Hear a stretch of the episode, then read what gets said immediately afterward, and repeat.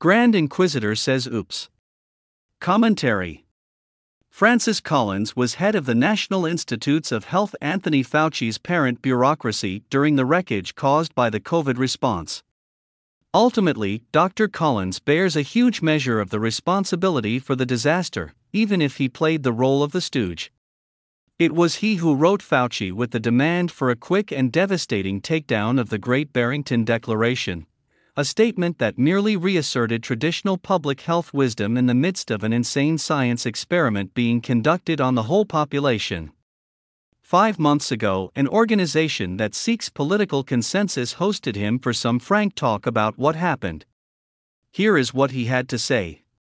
This is absolutely astonishing. Flushed face Francis Collins admits the massive, unnecessary collateral damage from their botched COVID public health response was due to an elitist beltway centric myopic POV. Oopsie. pic.twitter.com slash of xggcz5jb. Eric Hartmann, December 28, 2023. There is a sense in which he didn't need to say this at all. We all knew it. They were thinking only about New York City. The rest of the country never had anything approaching a crisis. The government under Collins emptied hospitals out from coast to coast to reserve them for COVID patients, who only arrived much later and never came close to overwhelming healthcare services. Meanwhile, the entire country was plunged into a grave crisis, at every level, a man made crisis of the worst sort. Nor did they think about anything other than this one pathogen. It was a wild fanaticism that seized the whole of the ruling class for the better part of two years. None of it made sense, but those who objected could hardly get a hearing. Instead, they were smeared, censored, and often fired for noncompliance. Even as late as December 2021, Collins was still fearmongering. He told NPR concerning Christmas celebrations we were planning to invite some of the trainees at NIH who are far from home to come for a brunch on Christmas Day at our house if they're all fully vaccinated and boosted. Still planning to go forward, very carefully, with a small group, and everybody will be wearing masks except when they're eating. Note that Collins doesn't apologize. He takes no responsibility.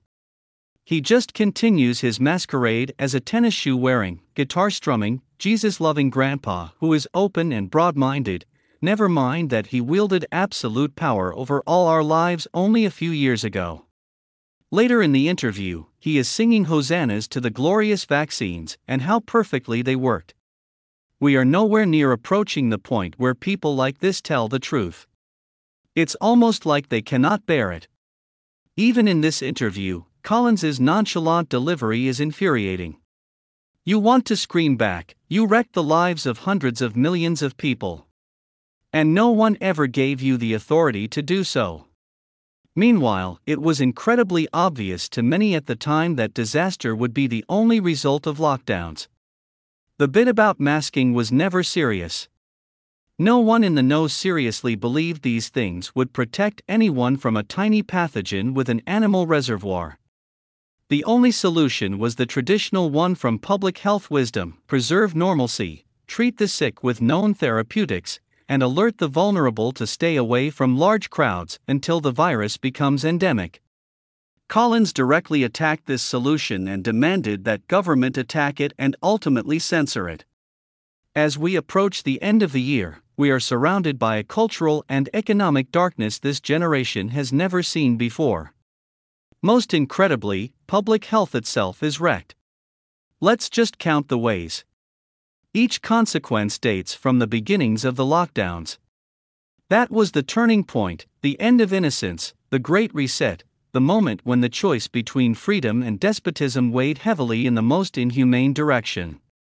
Consider Homeless people are everywhere at record highs, stemming from rampant mental disorder, substance abuse, and incredibly tight leasing standards stemming from the eviction moratorium. The middle class can no longer afford to buy a home thanks to high rates from the Fed, deployed in an attempt to mitigate against inflation, which is still running hot. Every merchant has hidden fees in everything, struggling to find some way to hide the hot potato of inflation that has eaten 20 plus percent of the dollar's purchasing power since 2019. Shoplifting is a major national problem to the point that thousands of stores have closed. Shrinkflation affects everything. The groceries have shrunk, and the bills have soared, a direct consequence of some $8 trillion in stimulus and money printing. Office real estate in large cities is approaching an accounting crisis because people are not returning to work, their routines totally shattered by lockdowns. Travel is uncertain with endless delays and cancellations due to pilot shortages stemming from stay at home orders, vaccine mandates, and rampant illness. The Great Reset is all around us as we are constantly nudged to drive EVs, live without comforts, buy less meat, and even eat bugs.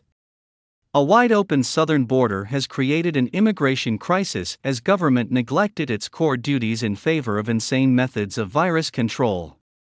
Restaurants are unaffordable for most people. Dependency on government handouts is 28% higher than in 2019. All stores close an hour or two earlier because they cannot get workers to stay later. The learning losses among the kids are unfathomable, two years and rising, and perhaps an entire generation is lost.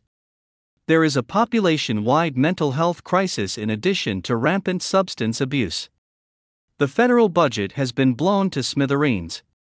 Political divisions are festering as never before, with neither party willing to discuss the COVID elephant in the room. Our conception of what it means to live in freedom with a government that knows limits to its power has slipped away arts venues are struggling for dear life to survive. World trade is shattered, with new trading blocs replacing the old ones. The rise of maniacal gender dysphoria of the young is probably connected with this endless hours online, loss of confidence in the world as it is, plus loneliness. One could argue that even the war in Israel and Gaza is a result. Security concerns were neglected in favor of microbial activism and shot mandates, and the loss of a moral center to policy then unleashed successive rounds of violence. Finally, there is the loss of trust in everything government, public health, pharmaceuticals, academia, science, media, and each other. Society cannot function without trust. Not even churches are immune from broad incredulity since most went along with the COVID response in every detail. This only begins to scratch the surface of what we've lost and what has replaced it. Ultimately, all such tragedies come down to individual lives. These days, you hear them only among friends and families. And they are terrible stories of sadness and personal despair. The pain is only intensified by the silence on the part of all corporate media, government, and other commanding heights. Because of the news block on the whole topic, there is mass and festering anger beneath the surface. And yet, here is this granddad, the man ostensibly in charge over the whole operation, telling US old war stories of mistakes that were made. Does he have any idea of the carnage he caused? Does he even care? In Dostoevsky's version of the Grand Inquisitor, the Nemesis predicts In the end, they will lay their freedom at our feet and say to us, Make us your slaves, but feed us. From the Brownstone Institute